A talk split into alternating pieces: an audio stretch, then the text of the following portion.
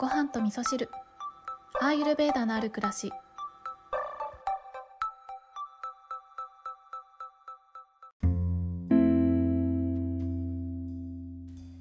こんにちは、土井京子です。今日はですね、引き続き京都に出張に来ております。で、さっきまでね、昨日、おとといと出演してくれたナミさんのアトリエの方でね、仕事をしていたんですけれども、台風がね、近づいてるということで、今ね、まだ京都は、外はとても静かなんですけれども、それでもね、ちょっと早めに避難してくださいというような、アラームがね、鳴っていたので、一応ね、念のため早めにホテルに戻ってきて、で、ホテルの部屋の中でね、できる仕事というのを進めていて、で、ちょっと息抜きに、収録をしております。で、今日はですね、私がこの出張に持ってきたものの、お話というか、何を持ってきたかというね、ことを皆さんにシェアしようかなと思うんですけれども、昨日とね、おとといの回は、ナミさんと一緒に、私の友人ですね、古い馴染みなんですけれども、ナミさんと一緒にお話をさせていただきまして、で、仕事終わりにね、ちょっと乾杯をしながらお話ししてたんですけれども、昨日、おとといの回からね、初めて聞いてくださった方は、この番組のタイトル、サブタイトルにね、アーユルベーダのある暮らしっていう言葉をつけているので、すごく違和感を感じた方もいらっしゃるかもしれないなと思ったんですけれども、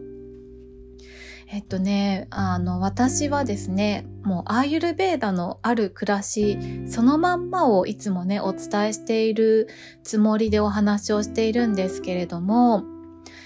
昨日、おとといのようにね、友達と、楽しい時間を過ごすっていう時は、あんな感じでね、私も一緒にお酒を飲んだりとか、あとはね、その自分が持っているそのアーユルベーダの知識とかを絶対に押し付けないようにするっていうのをとても大事にしてるんですね。というのはね、昨日、おとといの配信の中でもね、ちょっと言ってましたけれども、その一人一人のその幸せの価値観とか健康法とかって本当に人の数だけあると思うんですね。なので、人によってはそうですね、健康であることよりも、好きなことをして、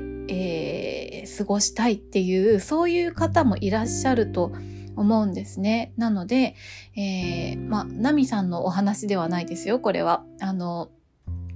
人によって幸せの価値観っていうのはそれぞれ違っていて、で、アーユルベーダっていうのは何のために存在しているかっていうと、幸せに生きて、幸せに生き切って、最後幸せに死ぬという、そういった一生を終えるための知識としてあるので、健康になるための知識っていうだけではないんですね。それよりももっと先の幸せになるための知識というところがあるので、お友達がね、友達とか家族とかに対してもっとこうしたら健康になれるのになって思うところがあったとしても、それよりももっと先をいつもね、考えるようにしてるんですね。この人にとっての幸せってなんだろうなっていうことを考えた上で、一緒に過ごす時間があるのであれば、その時間をどうやったら最高の時間にできるかなっていうことを考えて、それをね、ある意味おもてなしというか、思いやりですね、相手に寄り添っていくような感じで、お互いにね、寄り添いながら、いい時間を過ごして、自分にとって、いい時間にしたい、相手にとっていい時間にしたいっていう気持ちがあって、それでね、あんな感じで、友達とは過ごしてるよっていうのをね、みんなにちょっと垣間見ていただけたら嬉しいなっていうところもあって、いつも通りの私のお友達との、お話の雰囲気をね、配信させていただきました。はい。で、ちょっと前置き長くなっちゃったんですけれども、私がね、今回の出張に持ってきたものは、まずはね、朝のルーティーンでやっている舌磨きですね、タングスクレーパーを持ってきました。そしてね、いつもだったら、鼻うがいとかもするんですけれども、今回はね、いいやと思って、ネティポットは持ってこなかったです。ただね、ナスヤはね、やりたかったので、ナスヤ用のオイルですね。ナスヤっていうのは、鼻の中にオイルを垂らして、鼻の中をきれいにするっていうことと、保湿ですね。鼻の中の保湿をするためにオイルを垂らすんですけれども、アーユルヴェーダの、グッズというか、アーユルヴェーダの、考え方を元にした、ナスヤ用のオイルというのがね、薬草が入っているオイルがあるので、それを市販のものを持ってきました。いつもはね、結構セサミオイルでやっちゃうことが多いんですけど、その薬草が入っているナスヤ用のオイル、私はアヌタイラっていうのを使っているんですけれども、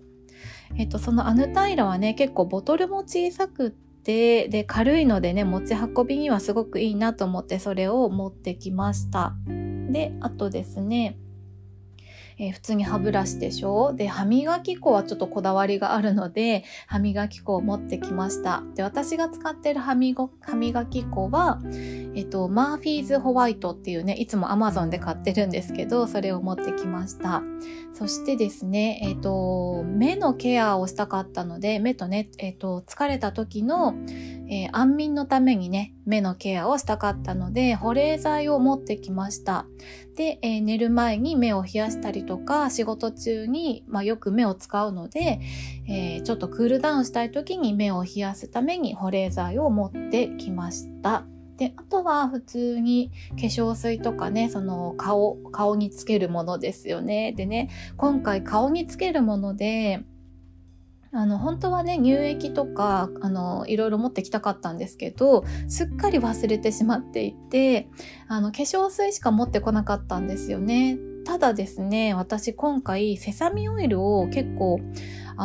たくさん持ってきたんですよ。小さめのペットボトルに1杯ぐらい持ってきたので、今回の出張中のスキンケア、顔のケアとしては、化粧水をつけた上に、セサミオイルで保湿するっていう、そういったケアにしております。でね、今回はそのセサミオイルいっぱい持ってきたっていうことで、夜ね、疲れで帰ってきた時にヘッドマッサージをね、ゆっくりして、それから頭を洗うっていうことをしていて、すっごくね、疲れがやっぱり取れるので、持ってきてよかったなっていうふうに思ってますね。あとはね、安眠のために足の保湿ですね。足にセサミオイルを塗りながらマッサージしてあげるっていうことをすると、よく眠れるっていうふうに言われているので、セサミオイルは、体の保湿と顔の保湿とヘッドマッサージと、いろいろね、使っております。はい。そんな感じで、あとなんかあったかな。あとスパイス持ってきましたね。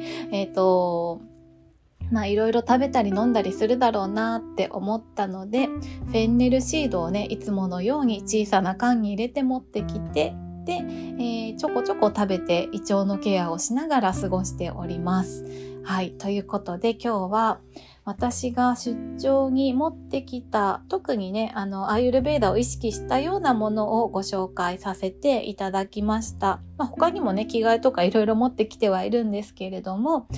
私がね、アーユルヴェーダを取り入れ始めたからこそ持ってきたもの、アー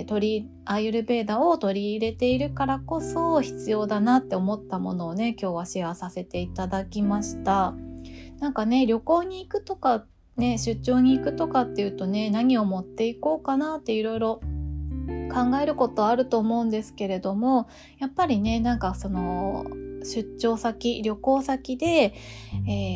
体の状態をね、いい状態に保ちながら楽しむためには何が必要かなって考えた時に、こんな時にもね、アーユルヴェーダの知識がね、すごく役に立つなぁなんていうふうに思っておりました。はい。